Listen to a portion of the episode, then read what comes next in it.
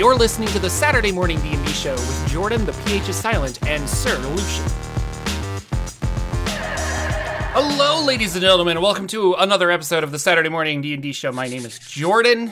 Uh, Lucian is is making some sandpaper with his hands there, uh, and that threw me off. So, uh, Lucian, you're my co-host. How's it going? Good. It's my Mr. Miyagi. I Oh, yes. have to- uh, Daniel-san. Daniel-san. Oh, you know that's it. a great movie. Like, I love it. uh, I haven't seen that in a while. I should rewatch it. you should Um, check out the Netflix show because they brought it back and it's good. Yeah, is it Netflix or is it YouTube? Uh, it was on YouTube for the first season, Yeah. and it was so good. Netflix bought it, gave them a second and a third season. So either the third season's coming out soon or the fourth season, and it's good. Really? I love it. Okay, I, I I don't know. I'll have to check it out. My, I had a, the reason I did it even because I had a dream last night that I was in the fourth season, like I was part of Oh. it somehow, and I was like, "Yes, we're beating bullies up." You know, that's the whole premise of the show. Fantastic. Uh, we have a lot to talk about. Um, We do. because uh, and and I guess I, Jordan needs to issue an apology to the fans of Saturday Morning D and D, where he always said they'll never do Spelljammer, They'll never, never do it. ever, not in a hundred million years. Never do it. Um, we are apparently. Uh, well, we got a an unearthed arcana that had a lot of spelljammer esque races, uh, which is kind of interesting, and nothing specifically spacefaring. Like there weren't rules for this. This was just races, but the addition of the Giff and the Thri-kreen and things like that. Uh, but most importantly, we have to ask, what is your background, Sir Lucian? As people in chat are dying to know. oh, my background. Oh, this is a homage. I was like, was there a background in the UA article? I'm like going back to look at it. um, this is my desktop, and it is No Man's Sky because you can see the little uh, triangle over my head, which is the uh, starships The and going the up in the space sky? stations and the ship going up in the sky. And it was a, a creative rendition for No Man's Sky artwork. And I thought it was awesome for for Spelljammer confirmed. We could play a whole campaign that's basically like No Man's Sky now. We can go to millions and millions of planets and Yeah. travel the universe and galaxies and multiverses and do it all. Man. So And that game, that game got a lot better as it went on. Uh, yeah, I'm and- playing it right now. They've got a new expedition out, and it's like a. It gives you like the game is about you can do whatever you want, so you make up your own goals Mhm. and typical stuff. But then they do an expedition during the seasons that say, hey, if you want to, you want set goals that you want to go to. Here's these things we'll do, and we'll set it up. So then you can be like, oh, okay, I'll do the expedition. They want me to go collect ten of these, and they want me to go. So it's build like a, a mission and- for the month. yeah, gives you stuff to Yeah. do. Yeah. So I'm liking it. I'm enjoying it. I love to get back into it. Um, it's still a beautiful game to me. I've loved it from beginning to end. I've never been somebody who didn't like the. I liked it the day it released, and I've loved it till today. Yeah, and you it's don't have to lie better. to make friends. We're we're all here. Hey, so I love. okay. Nobody liked it. Everybody hated. it. I was Yeah, the only one saying. That's what I'm saying. You I was the only one to saying it was good, and I was saying Spelljammer confirmed, but everybody was poo pooing me, Jordan. Everybody. so uh, yeah, so we have this unearthed arcana, um, and I'm gonna bring it up here, and uh, it's playtest material. That's what unearthed arcana. But it says travelers of the multiverse. a word we've heard a lot. Multiverse has Yes. been used a ton in the last month. uh, in the last yeah the last month or two. Uh, and all it is is uh, what one two three four five six different races. yeah. Um, the astral elf, which is uh, elves that branch. It's always about space elf. elves that branch off, like the Eladrin Yeah. were the elves that branched off. Uh, but elves that left uh, the Feywild and lived in the astral plane, and you don't age in the astral plane. So these elves are like thousands upon thousands of years old. And uh, because of that, the astral plane has like permeated their body and given them special astral elf powers. Uh, but seems like a really good um, Vulcan, Vulcan? kind of race. It. I think. Uh, we'll see um, for Spelljammer. The Auto Gnome, which is a mechanical gnome gifted with free will, So this is Um, our R2D2. and it's a construct. Uh, so it has that. It's not a humanoid. It's not uh, a fey creature. It's a construct. So certain things like cure wounds won't work on this, which is interesting. Um, and gnomes play a big part in Spelljammer. There's lots of tinkering gnomes. They're always building Yeah. things. They have their own ships and stuff like that. So that kind of fits. Um, because I don't think they would need to remake the rock gnome like from mm-hmm. the from the thing. They just tweak it a little bit so you're not like in forests and stuff, but you're you know Yeah, yeah. So you still have rock gnomes out there, but they also have an auto gnome, which I guess you can play the auto gnome, but it also kind of implies that a rock gnome can create these as companions or whatever. So Yeah. you might even have a ship of rock gnomes that have part of the crew as auto gnomes that help them out or something. No, exactly. And this also made me think of the. Uh, so I've been reading a lot of uh, old school essentials and BXD and D lately, and they have um, the recruitments that you get, and you can like go and, and get hirelings and have them work for you and things like that. And I, I feel like if I was a gnome and I I could pick up this auto gnome companion that runs around with me, kind of a thing. Uh, and then how funny is it when your main character dies and then your auto gnome has to like pick up the sword and carry on your ideas and stuff. Uh, the Giff, which are the hippo-headed, Quintessential. uh, yeah, very Spelljammer, one hundred percent. And the Yeah. Giff are in the they're in the monster manual, or and they're one of them, like Volos Yeah. or something, as a monster. Uh, so they've been hinted at here and there. Like hippo like, if you don't Yeah, know. they, Very- they, yeah, they're very big, muscular big and tall. They're anthropomorphic hippos, basically. Um, and cool they're very military. Like they're Yeah. the strategy, and uh, I like always liked that about it. The one in the fifth for fifth edition has uh, a bunch of uh, military medals and stuff, and a big it's like gun. Napoleonic, um, almost like Yeah. uniforms they wear. Yeah. They're like they're big into uniforms, so I love it. The Hadozee, which is another Spelljammer race, straight up. Uh, I was wondering how you're going to produce pronounce that. I Hadozee. pronounce it Hadozee, but I don't know. Like it's Yeah. it's a Hadozee of a word. Don't get me wrong. it is Uh, tough. But the Hadozee are uh, like gorilla or ape-like creatures. They but said they, simian. yeah, term they have simian. they have wings, uh, but they're not real wings. They're like I don't know, like little membranes, kind of like uh, flying squirrels, uh, and they fly around. And actually, if you go to my main channel, I made a couple of videos on races from earlier editions, and I wonder if we'll see them in fifth edition. And Mm-hmm. uh, the Hadozee was one of them that we talked about. I mean, flying monkeys from the Wizard of Oz. How can you go wrong with that? Well, you know, there you go. uh, the one I'm most excited for is the Plasmoid, which is an amoeba-like being, and I don't think that's in Spelljammer. Uh, but we'll talk about it. Is in Star Frontiers, which is something I want to talk about. And, and- Mm-hmm. we wanted it in Jordan's campaign as a personal request from Lucian. Yeah. and then the Thri-kreen, which are a six limbed telepathic insectoid that I always think of as from Dark Sun. Uh-huh. But Thri-kreen are very prevalent in uh, Before they got well. there. Yeah, yeah, So. yeah. Because it just makes sense. so. Is- is yeah, that- they're kind of like uh, praying yeah. mantises. I think they have, uh, if I'm, mm, they definitely have four arms. I don't think they have four legs. Maybe they do, depending on the art. I don't remember. But uh, yeah. Yeah. they're an insectoid No telepathic in the race. UA article. So, But yeah. uh, and they they're just they're they're your cool bug race. Mhm. Uh, Telepathy. Yeah. So something interesting with this is we're getting away from ability scores. So they're just like you can take whatever you want, you know. Two, um, two, one, right? You put yeah. two in one and one in another. two in one, one in another, or one in three, uh, and things like that. Uh, but they are expanding the rules of creature type. So some of these are, uh, well, like, and we've done this before, where we had the satyr was a fae, the centaur was a Humanoid. fae, but now uh, the plasmoid is an ooze. Yeah. The auto gnome is a construct, and Thri-kreen's a monstrosity. is it the thri-kreen is a monstrosity? Tricrene is a monstrosity. Yeah. So, I mean, very interesting. Certain spells only work on humanoids, uh, and so to have that, I don't know. That's it's cool. I think it's cool, and I think it's a good uh, direction for D and D to go because even Gary Gygax was saying like, no, uh, you want to play a dragon? Play a dragon. Here's the monster stat block. Like he was Yeah. very like. We, we made this. There might not be a system for leveling up as a dragon or something, but if your friend wants to jump in and play a dragon, like there you go.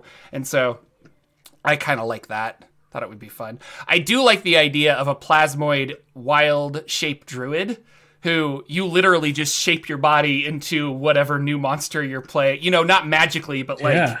And so you still look slimy. You've just taken on like a bear shape. I thought that was. Kind I've always thought that that whole idea of just being like a sentient um, gelatinous cube Yeah.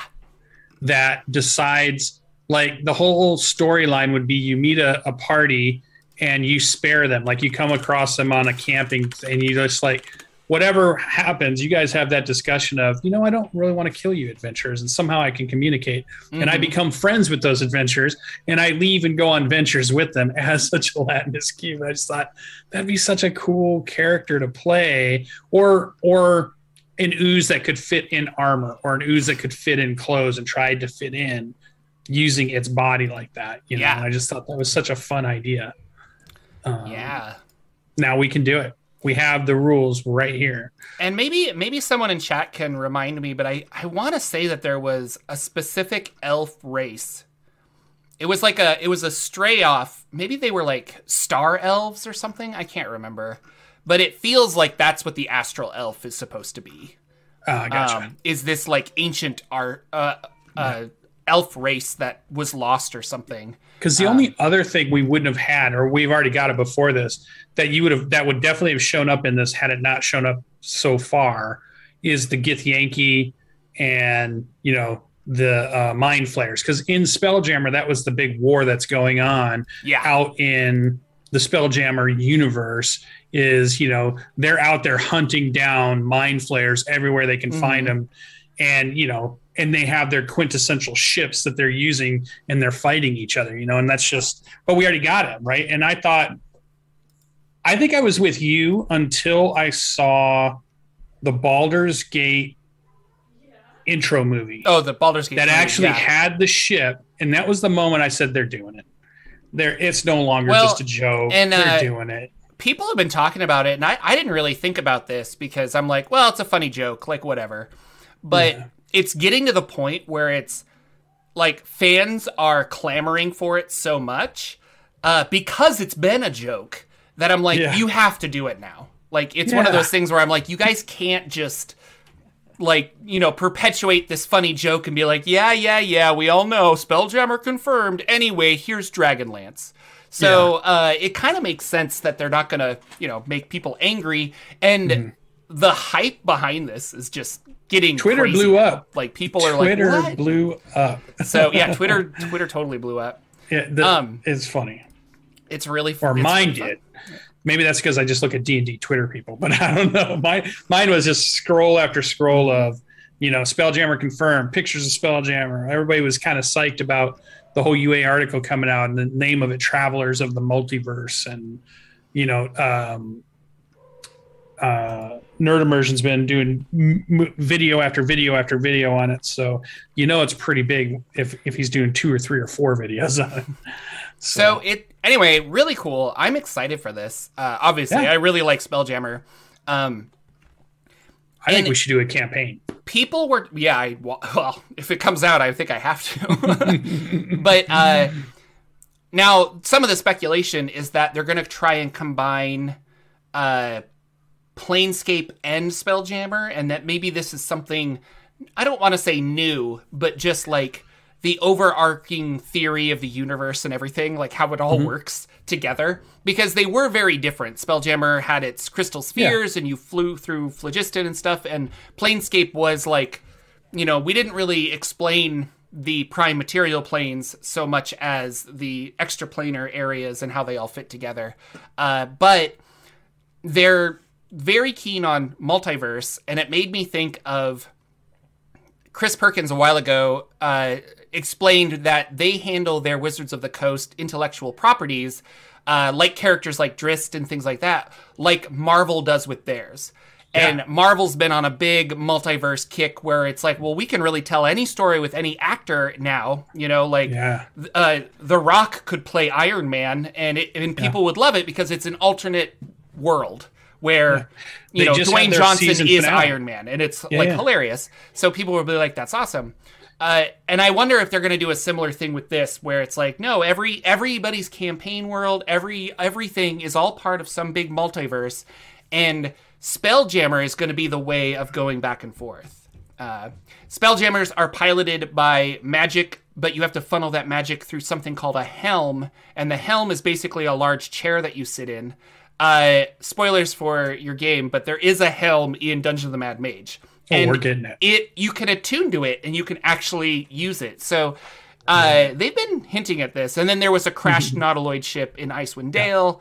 Uh, so this this now with this UA out going back, it feels like this is very set up.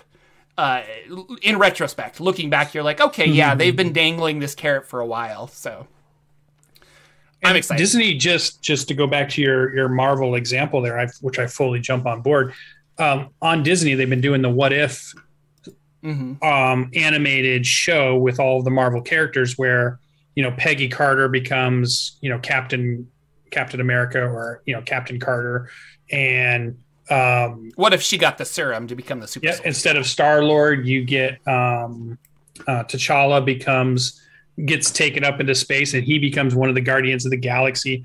You get Party Thor. What happens if, if Thor never grows up and learns responsibility? You know, like they have they've been doing all these shows, and what happens if Doctor Strange reaches too far for too much power? They show that kind of arc, and then they just had their finale, which was the the Watcher brought them back, brought individual people into it to save the multiverse because Ultron, you know, eventually got the stones and Oh, was destroying Stones, all yeah. universes that he could find. He was going out and taking out life in all multiverses, and he needed to be stopped. So that was like a perfect, you know, that allows you such creative freedom to then redo anything down the road. And it allows your fans, what I think is really cool is to say that your campaign world can fit in a multiverse. And Spelljammer, they could even just say in this universe over here, Spelljammer exists. But in this universe, this multiverse over here is where Planescape is. And this multiverse over here is no space at all. And it's just Forgotten Realms or it's, or it's, uh, um, you know, uh, core Earth stuff, or it's, you know, just whatever it wants to be and your campaigns can fit, your worlds can fit, Eberron can fit, everything can fit because it's a multiverse and they don't have to necessarily connect to each other, but some maybe can. Mhm. And then you get all your Magic the Gathering worlds in there. You get Yeah. anything else. Maybe they want to go to a whole nother. If they do a new IP, but it's still Wizards of the Coast, I mean, because you have Magic the Gathering, you have all the Dungeons and Dragons campaigns they could create a new one that's none that's none of those right a whole new universe of things and it's just a third ip that they throw out there that becomes super popular and whatever you know it becomes you know transformers or you know Mhm. they come up with voltron or something just crazy and it'd be cool i think that's great and creatively i think it releases their artists to really go wild you know Mhm. they're not pigeonholed into stuff Um, and yeah, that's that's super interesting. I actually want to touch more on uh the the idea of new stuff that they're creating. So hold on to that, Yeah. uh, because. but I do want to point out before we transition away from Yeah. uh, Spelljammer is that in 1982, uh, TSR came out with a a game, a science fiction role playing game, using the mechanics of D and D called Star Frontiers. Uh, and I want to think uh, Zris in chat was like, "Hey, are you going to talk about AJ Pickett's theory on Star Frontiers?" And I'm like, "I'm not aware of this, but let's go look." Uh, but it has a lot of um, I, less fantasy. Obviously, it's not Spelljammer in the same sense. Uh, but I want to talk about these races that you can play. The Dara, uh, sorry, Dralasites are short gray amoeba-like creatures that are multicellular amoebas that can change their body, blah blah blah, create pseudopods.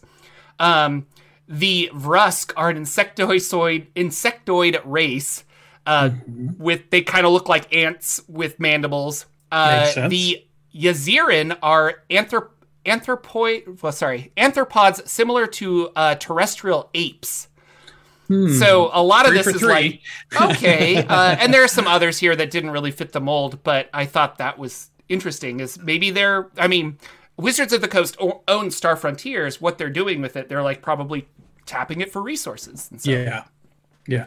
Because I think what ended up happening back in those 80s is D&D comes out and you realize you can play a role-playing game Mhm. that isn't a war game anymore. It's not about units moving around. It's not about armies clashing or redoing history so much, or even a space battle if you were into that.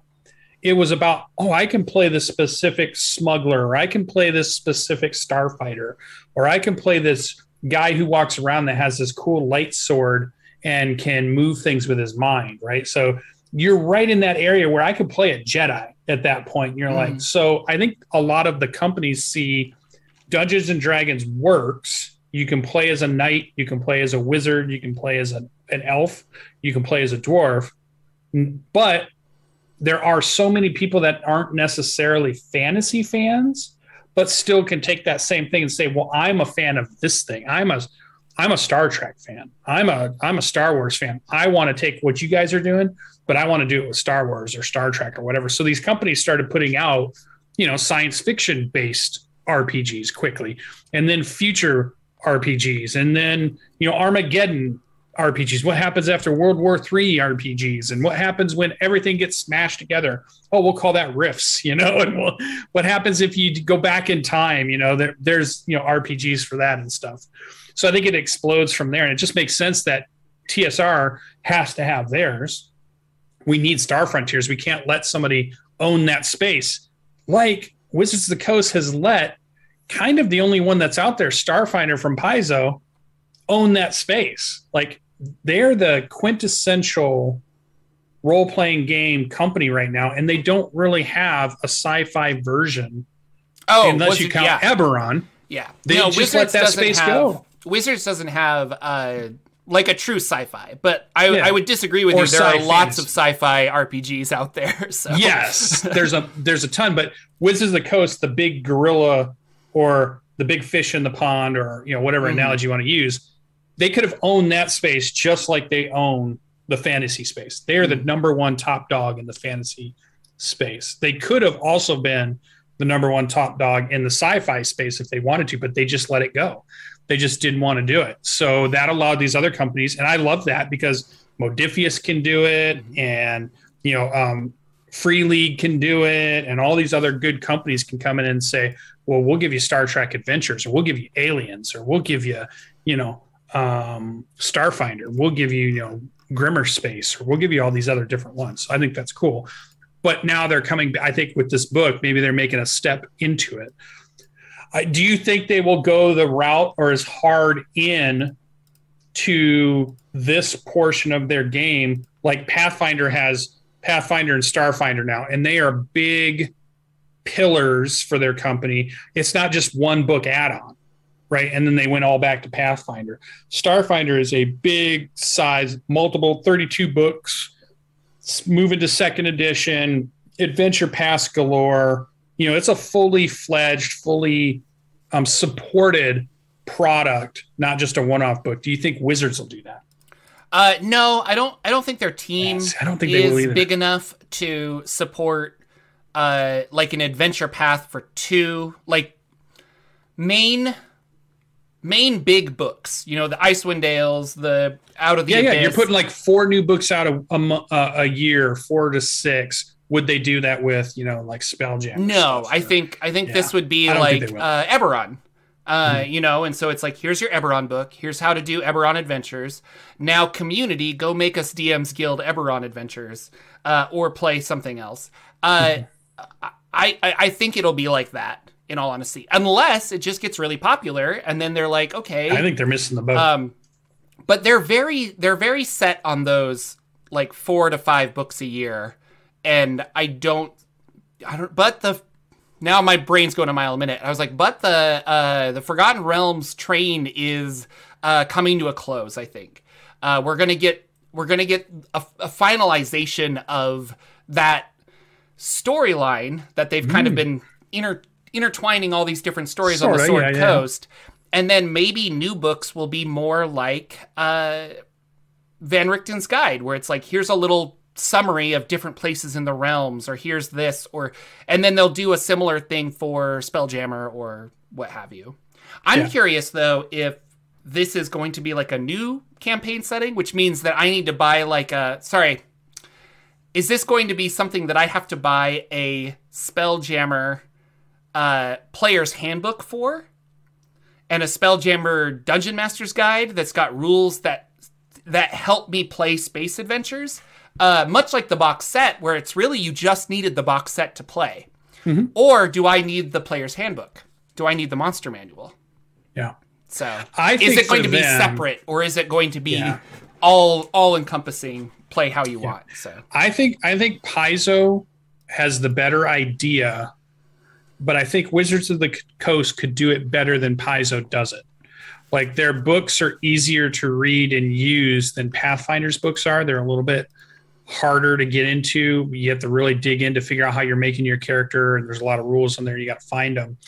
But I think it's a better idea to have multiple product lines that you can almost double your output. You could have two teams dedicated to it and just really putting out books for this ravenous community you have. They will buy $50 books month after month after month for these. But that was the problem they did with fourth edition. So like you're basically Yeah. saying you need to repeat the fourth edition model, and I, I don't think they want to do that at all. So Well, no, it still can be all based on fifth edition. It still can be based on. it was all based on fourth edition when they were pumping out book after book after book. But the Yeah. the amount of books they put out, and the faster they put out books, the more problems they had. And But I I, will think- say that these books, even though they've been doing it a lot slower, still have problems. I And so- disagree, Jordan. That's it. It's a fight. no, this is what I think is I think they put out too many books when their community was too small and too condensed. It's I don't know, 10 times bigger than it's ever been. And I think you can put out more books now because your community is much larger. So that capacity to put out books that because a wild light is going to appeal to some of your community, but not all of your community and a Strixhaven is going to appeal to a, a certain part of your community. The problem before is their pool of community people was so small and they were putting out so many books. It was just like they were just trying to get money from the same small group. Now it's millions and millions of fans that want to play different types of adventures. So you can put out a lot more books now, I think, and not have that problem. But you're always going to get rule creep. I mean, I don't know how many books we're at right now, and people might. That's why I always thought sixth edition might be coming because we're hitting book creep right now, right? We're getting book after book after book. The system hasn't really changed in nine years for the most part. So um, I don't know. I think it's because of popularity is why I think they should do more. But Paizo's doing it and they're not their popularity is not going down. And nobody's I haven't heard complaining that wow, Paizo, just keep putting out more books, you're ruining your games. I no, I haven't heard that either. But uh, I've heard it's they're more and they're more also popular. not making the kind of money that like Probably not. I, I would be I want to see Paizo's okay this is this is the this is what I want is Wizards of the Coast and D&D is very popular. Mhm. So can we say the rising tide is raising all of the boats? Like is Paizo so. getting raised by D&D? is Modiphius getting raised up? I think so. And I disagree. I think people are buying Wizards of the Coast. And I think like they're doing really well. And I think everyone else is like, well, RPGs are popular, but like they really just I don't think everyone's getting lifted up by Wizards of the Coast. I think Wizards I of the Coast think. is. And I so I would be curious if if Okay. Hasbro, if Wizards of the Coast has doubled their revenue every year for the past like four years now because of fifth edition, uh, Mm-hmm. can you go to Paizo and see that Paizo's revenue has doubled every year? And I don't think it has. Which then no, I don't think everybody's been as successful as they have been, but I think they have gained benefits from them being so much popular because they brought the whole community up at the same time. It brought in more people willing to look at other books and other stuff. And I, I'm for sure you don't get Invisible Sun if RPGs are not at its renaissance level of communities out there. You don't get a box set that's a couple of hundred dollars that people are willing to pay in a Kickstarter that goes through the roof unless the hobby itself has gotten really popular. It can't be a small niche group and you get crazy stuff like that. That's a You're bad not example, though, Beatles and Grimm's. Invisible Sun was made for a small niche group, and like it was, that, but it wouldn't so- have even it wouldn't have even succeeded Yeah. had it not been because they didn't succeed necessarily off of Numa- Numenera's success. Yeah, they built a It's- company off of Numenera's success. Right. But I think the whole hobby itself has become even more popular, which Yeah. made it possible. Okay. I I don't know. I think all of these companies, and Monty Cook's a good example, where they're making Mm-hmm. more fifth edition material now. And I noticed that a lot of the Paizo stuff comes out for this is compatible with Pathfinder and 5e.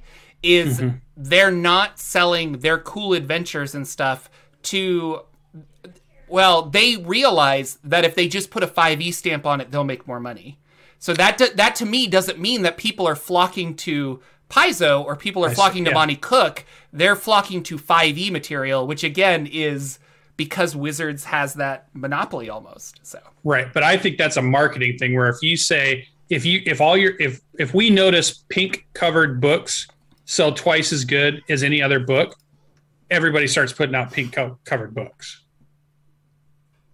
That was like uh, apes on comic books back in the day or something. like Yeah, the pulp yeah, comics. Whatever like, it monkeys was, sell it, yeah. but sell comics. So they- now yeah. you put 5e on something right now, currently today, and it sells like hotcakes. and I yeah, sure. and I think that's, So I think a marketing person will do that no matter what, no matter how their company's doing, whether they're doing well or not. I think Modiphius is doing great. Look at all the, the lines.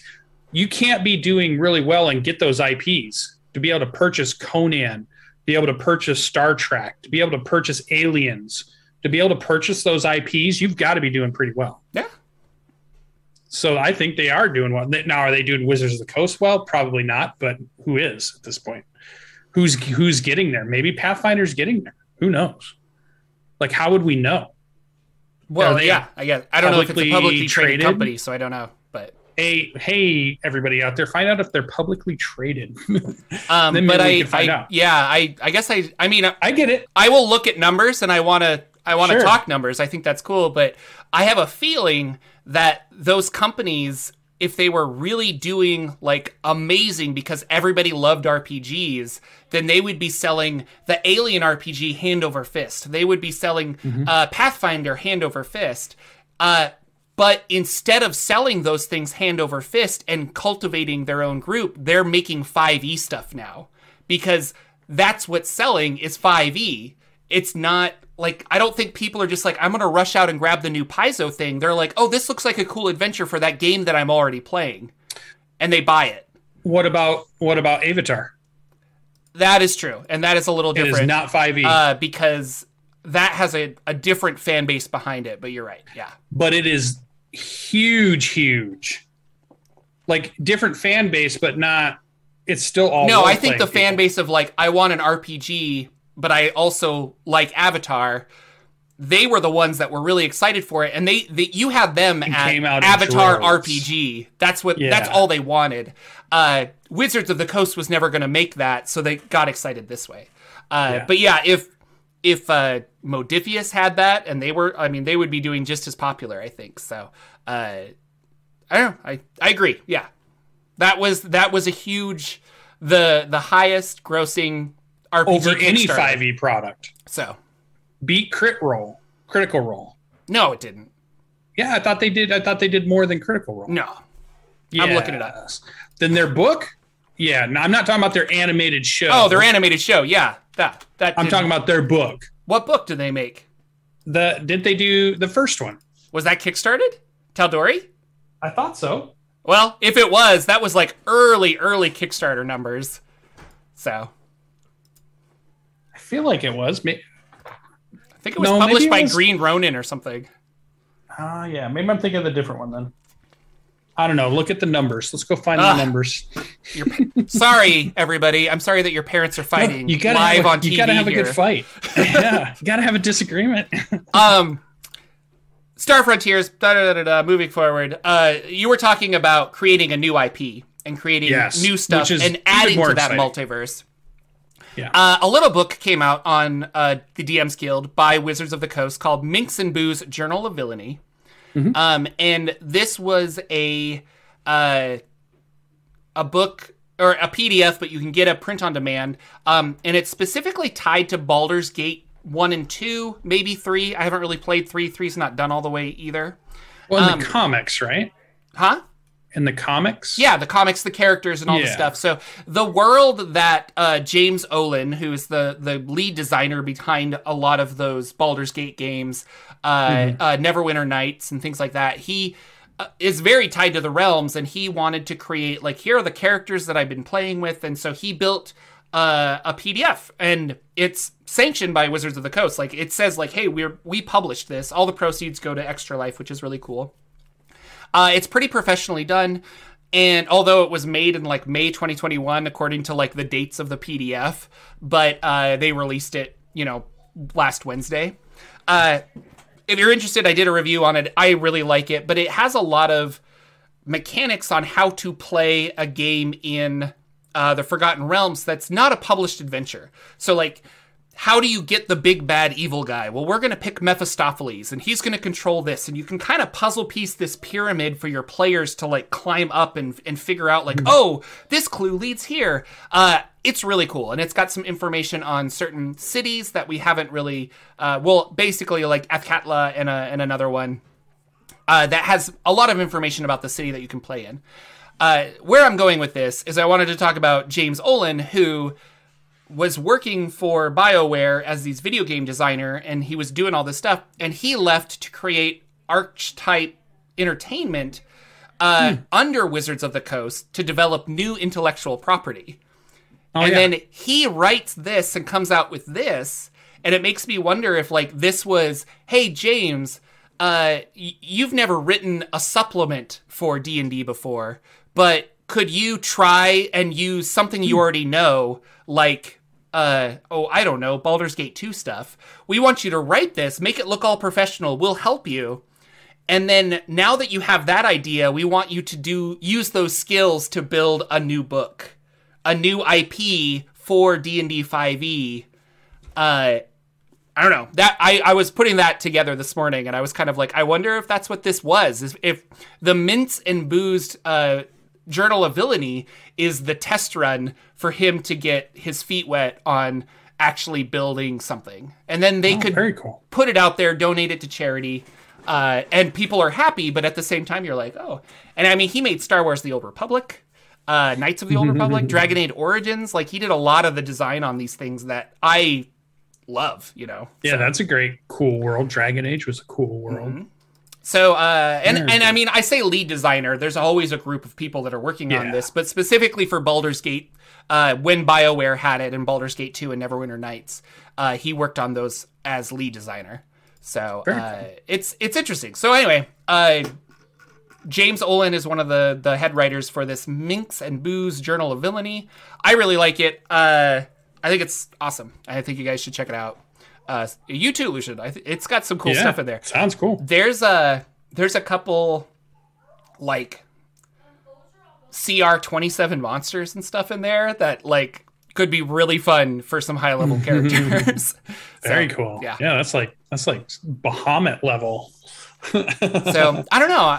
Uh, thoughts on that? I guess. I mean, do you yeah. think that we know that they're building a new IP and they probably, like you said, want to incorporate it into their multiverse of whatever. So mm-hmm. just like they are with Magic. That's the, way Gathering, it explains so. it. Yeah, yeah. Um, yeah, I could see that, and I definitely could see them trying to use uh, DM's Guild as test test ground yeah. stuff, just like UA articles are test ground stuff um, for sure. That'd be interesting, and we know the guy's creative, and mm-hmm. um, or it's also one of those things is just to give you a good tie-in to to keep your feet in the role-playing tabletop space but still be a part of the digital community that they're trying to build because we know they're trying to build a strong digital game presence also. Yeah. They've been talking about that. They've been acquiring. They've been hiring. If you go to their site to see what jobs are open there's a lot of digital computer game space jobs over there right now because they're building something that we don't know about. And it's not just what we're getting already with Baldur's Gate or you know the um, some of the other games that have the license of Dungeons and Dragons to use them, mobile game or whatever. They're trying to build some real computer games out there. So I wonder if they're you know moving into those like um, the CRPG um, kind of market too, which is those big, you know, Divinity mm-hmm. Original Sin kind of games, Baldur's Gate you know all those games. I'd love a Neverwinter Night game to come back out. Neverwinter Nights. I mean, that was Bioware in that game was so good. I'd love to see a resurgence of that come back around. It was sad. I like the story in Neverwinter Nights too, but uh, yeah. Neverwinter Nights one is one of the. It's got to be my favorite PC game. Like it was so good. Yeah, So that's I think it'd be cool. I'm I'm surprised we haven't had books based on those. Right, Mhm. more of a Baldur's Gate. We got a little bit of finally a book that was Baldur Gates kind of centric, but they didn't start out that way. Like No. that story, Descent into Avernus, was not going to start at Baldur's Gate. No. They pigeonholed it later in the production to do that. So I think it's interesting that we have these iconic places that you will see in computer games, but they haven't really done the book versions of those very much.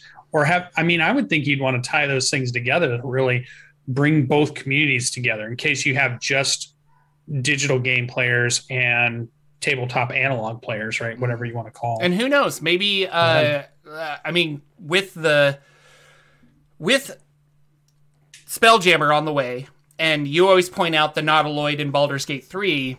Like, Mhm. we need to point out that Baldur's Gate three is not finished. Like, it is yeah, still early, early access.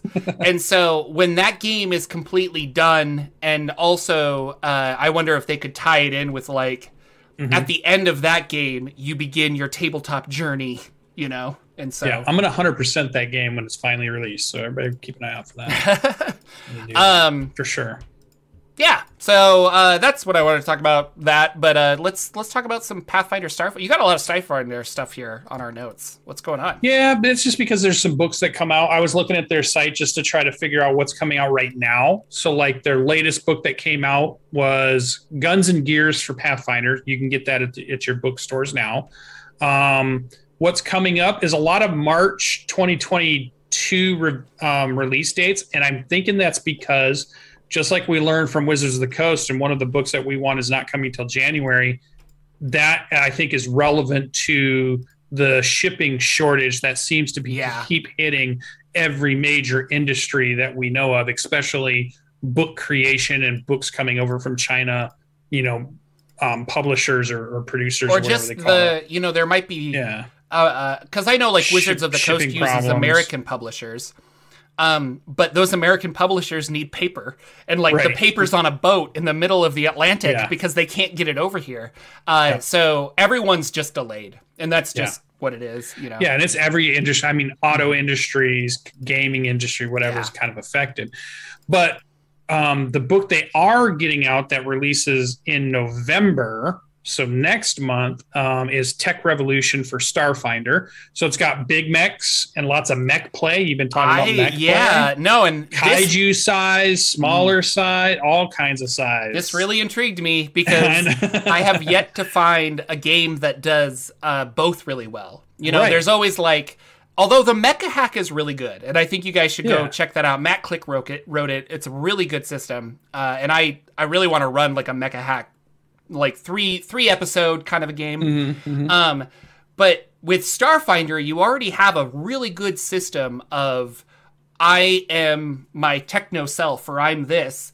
And now I can pilot a mech, and there's a whole Yeah. r- rule system to make that mech happen. Like, I have yet to see that. And now I just need uh, Universal Century, the RPG, to play my Gundam game in, and I'll be happy. So, We'll be good. We'll be good, yeah. So Tech Revolution is out now. You can find that at your game stores for Starfinder. The one that comes in November, I, I mixed it up, is Galactic Magic. And that was the big thing they were pushing about. We want to remind everybody that Pathfinder is um, science fantasy, not science fiction right. and one is fantasy, one is science fiction. They have a fantasy and a sci fantasy. So they they brought that in, and even show that in Pathfinder, their guns and gears is out. So lots of guns and gears and turrets and cannons and all that kinds of stuff can show up in those. So that's what's out there. Now here was something that I hadn't even thought of, and I wonder if we've stumbled upon something here. Remember when they said we have new print formats coming out for Dungeons and Dragons, things we've never done before. Do you know what Paizo has that I've never seen Dungeons and Dragons do No. in a print format? Pocket edition sized books. Oh, yeah. That's right. I have the Pocket uh, Pathfinder 1 Game Master Guide. So, Smaller size, smaller form factor, easier to carry Fits in your hand. around. I wonder if that's one of the new digital formats they're going to try. Well, it wouldn't be digital. It would be, Well, I mean, they're- called it they called it their new print format. yeah. I wonder if that's one of the new products they would bring out. It might be. a yeah. pocket-sized version of a player's handbook. I that would be fun. Pocket-sized Yeah. version of Dungeon Master's Guide. because if you if you could if you could half the cost and get players Yeah. to be like, oh, I'll pick up a twelve dollar like pocket size PHB and then I can carry Yeah. that around. Yeah. Has all the relevant stuff I need for easier to carry to my convention games, easier to move around to, and just have a, a cool. Has the llated rules because maybe how many erratas have artwork, come out now? Yeah, Yeah. all that stuff's in it. Yeah. So I wonder if that might be one of the types of print we will see. That would be cool. I So would maybe I would definitely edition. buy that. That would be awesome. Yeah. Yeah. So that's what's coming out for Pathfinder Starfinder. I'm still excited.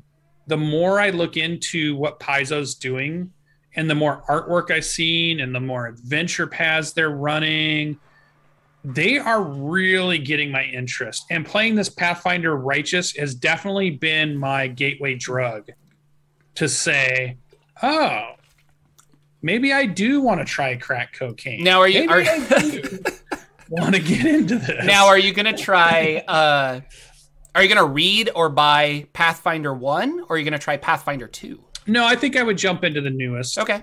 Even though there's a million books out there, and I probably would eventually. Well, and a lot of them are somewhat compatible. They they Yeah. wanted that to be the case, but Yeah. yeah. I think I would jump in just like when I I took my break from Dungeons and Dragons, which was right during 3.5. I took a big break from any role playing games. Came back a few years later. I saw people were either playing 3.5 or 4 and I was thinking, boy, which one do I want to try to remember? Do I just try to go back and remember 3.5 because it's been so long?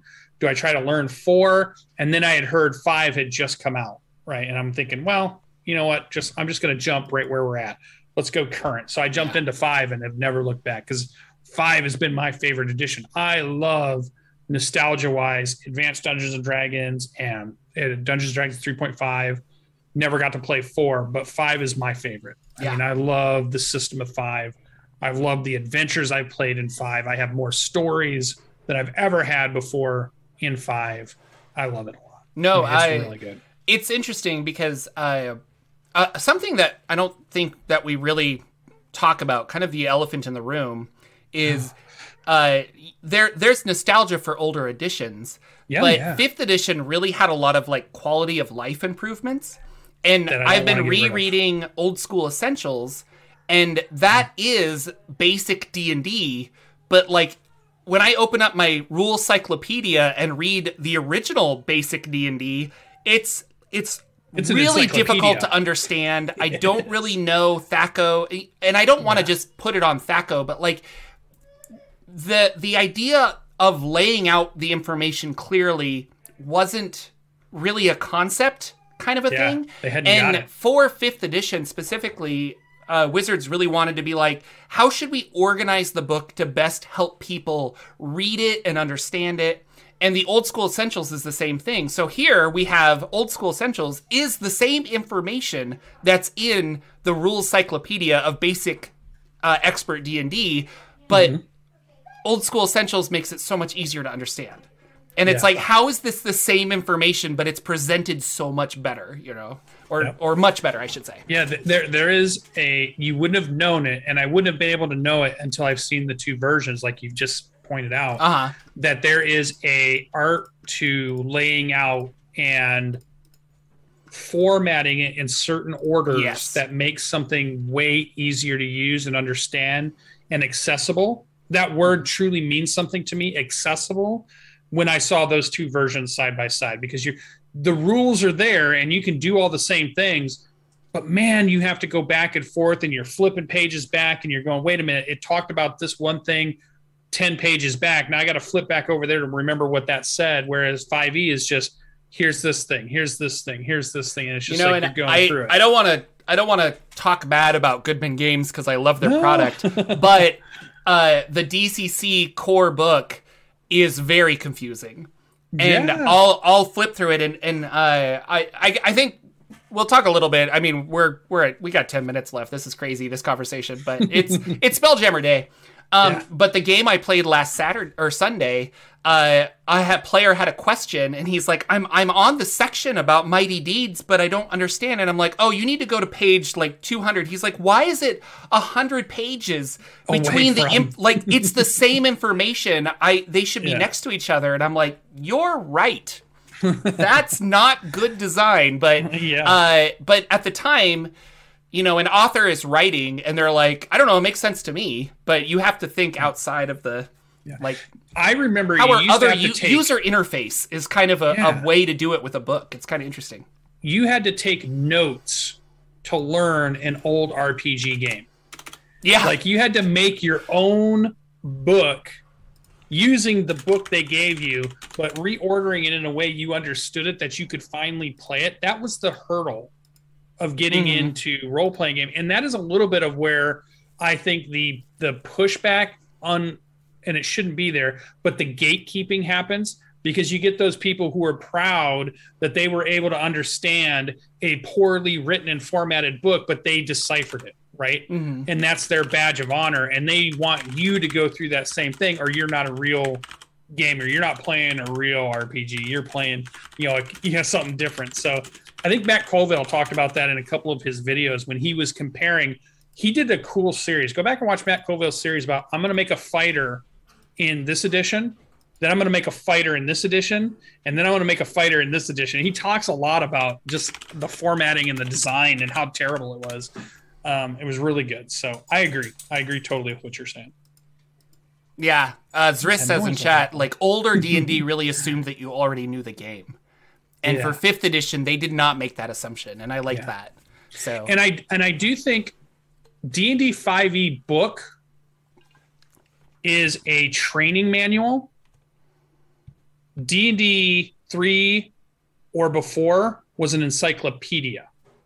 It was more of like a reference that you went and tried to find what page you need to be on, and then you flip to it. mhm. D&D 5e can be read start to finish and you under it's training you from chapter 1 to chapter 2 to chapter 3 to chapter 4 to chapter 5 to be able to play this game. And I think it's more of like the difference between what that is, like a training manual or a reference manual. Mhm. Those are two different things in reality.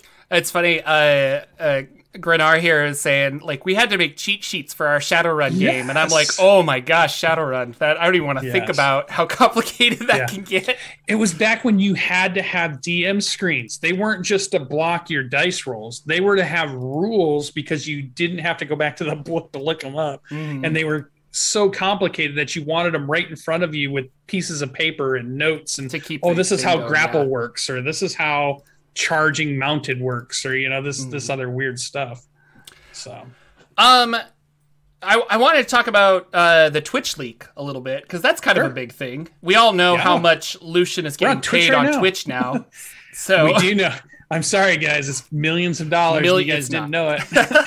Um, but the big thing is, is that in the last two, so if you don't know this, Twitch got hacked or somebody internally leaked something. We were kind of talking about it, but a 125 gigabyte torrent file went out onto the web, and it has the chat logs from the beginning of Twitch till now, which is kind of weird to think that they hold on to all that information. Yeah Um, and it also has the uh, revenue from 20 September 2019 to September 2021. So you can see how much they paid out to creators. Uh, and I I don't know why this was considered a big shock to people. Um, I think a lot of us don't think in the idea of millions of dollars, and I think a lot of people think that their favorite Twitch streamer, their uh, their Pokimanes and their whatever, their ninjas, they're just like, oh, they're basically like me. They just like to play games. You know, I I go to my ten dollar an hour job. They're they're just streaming. They're having fun. They're not making eighty thousand dollars a month. It's like, but they are, you know, because and that's not even including brand deals and things like that. Uh, yeah gosh, i would never so- have thought critical role was at the top of that but that was that was what surprised me. Is like that is Yeah. the epitome of why fifth edition is so popular. I think is Critical Role uh, made the most money in that. Uh, was it the two year or just the month. I forget. They, but they were I at the very two-year top. number. I didn't see the other. Yeah, the other they were at the yeah. very top, and that doesn't include. That's just the payout from from that. uh, that's not YouTube. Yeah, That's not. Yeah, yeah, yeah. And it was it was close to nine million dollars, if not over. Uh, and they're a business, they're a company. They're they're actually paying their employees. They're probably uh, creating 401ks and things like that. So I'm not saying they're being greedy by any means, but the the pushback for when uh, fans see this and then they get upset that their their fan base is al- it's almost like, well, you're making too much money off of us, and it's like, well, then don't. You oh, Critical Role stuff is free. Like I can go listen to all of it. I don't have to pay a cent. Uh, the they're getting money from the fans that want to engage and support and help, kind of a thing. So. I was uh it was a little sad. I was like there was a lot of backlash against Critical Role and I'm like don't be upset with them for being successful. Like it's okay. but Yeah, yeah. I think that it is a lot of money though. Like and that that spooks people, but that was a lot it's of money. tapping into a conversation that's happening right now in the world of people who are at one level and they see people that are another level. And your work that you do is no more harder or different than the work I do. 40 hours a week I put in just as much hard work. Maybe I dig ditches.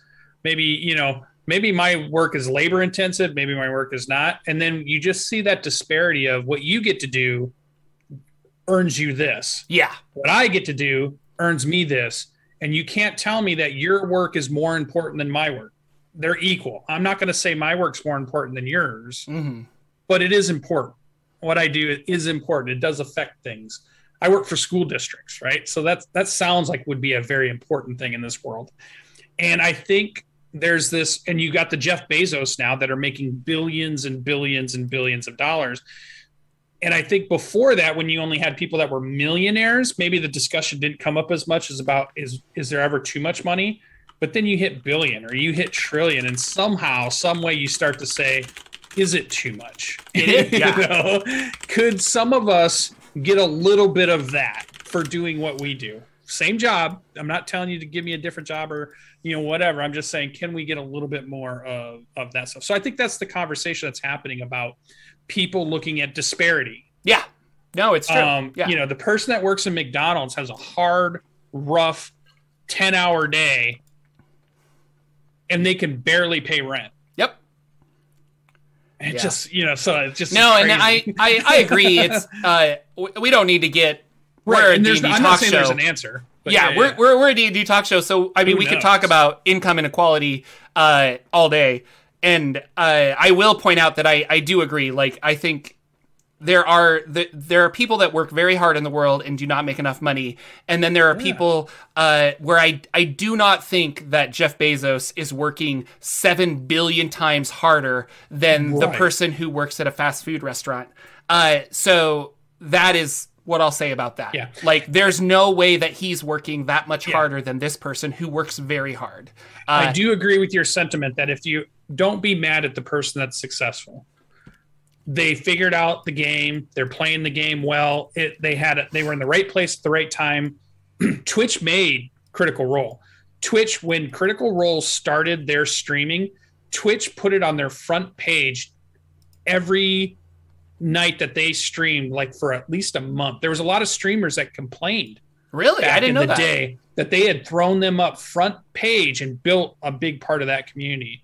Um, and so there was a lot of inside support that they got to, to launch that show, not only from Geek and Sundry, Mhm. not only from celebrities that were a part of that, but from Twitch going out of its way and pushing it in front of the audience that was Twitch at that time. And then continuing, they were the ones that were allowed to stream to YouTube and Twitch at the same time, something that they yeah, there's always been that weird. You're not supposed to do that, but they're allowed to. So Yeah, they have their Um, own. but they're also a top tier streamer, so that's why they're doing that. So, But they uh, made 'em a top I don't know. They're they're Yeah. still they're they're very good people. They're donating to charity. They're doing a lot of other awesome stuff. Uh, but they're they all they are a corporation now, and I will say that I've always enjoyed people, but I don't like corporations because Yeah. a corporation has a very different mindset about what is good and bad. And unfortunately, uh, sometimes you have people that are good people that are in a corporation, but the corporation wins at making the decisions. So, Yeah, yeah. Uh, well, and yeah. they're built to create to get more money. yeah, That's the problem. But Yeah. uh, well, we've got a couple of minutes left. I have uh, I'm gonna try and do some campaign diaries of my Dungeon Crawl Classics Hot Springs Island game. Uh, but in short, I had a lot of fun. Um, I'm gonna prep some campaign diaries. I might live stream the prep for this Sunday's game. Uh, either tonight. It's got to be today because I'm too busy tomorrow, and the game's tomorrow. Uh, and then I've been doing some DMs Guild reviews, so I've been reading a lot of stuff because this Minsc and Boo thing came out, and then I organized all of my DMs Guild PDFs, and I'm like, I got a lot of good stuff in here. I should talk about this. Uh, but you haven't played D and D in a while. Are you playing? Did you get Dungeon of the Mad Mage in? I did. We played. Um, we're back at it. So it was crazy to be three weeks off, four weeks off almost. And then to come back in, but it was everybody, you know, jumped back in, had a good time. Um, we're probably ready to go down to the next level. So we're going to get closer and closer What to level are you on now? and deeper. I believe You're like, why did you ask me? eight, I Eight? Okay. believe. I think we're about ready to go to nine. The reason it's unsure is because we we went back up and down a couple of times because we skipped. There's ways to skip over. Yeah, So we were at six, skipped over seven, went to eight, then went back up to seven, and now we're gonna go back down to eight, back down to nine, or something like that. So it's, funny. it reminds me of uh, like Super Mario Brothers three or or something where it's like you can take the warp pipes and get right to the end of the game. Yeah, Uh, but you're that player that's like, no, we're gonna go We're going through every level. I'm gonna beat every boss in a castle, hundred percent it. And yeah, hundred percent it. So Well, we when what's cool about it, what forces us to do, it, and I think is a good good addition if you ever run this for your players, it's because Acq Inc., which we're the um, the franchise of, Yeah. has ordered us to map Dungeon of the Mad Mage. They Yeah. want a full working map. So I'm the cartographer for our group, and we're mapping every inch that we can find of Dungeon of the Mad Mage. So.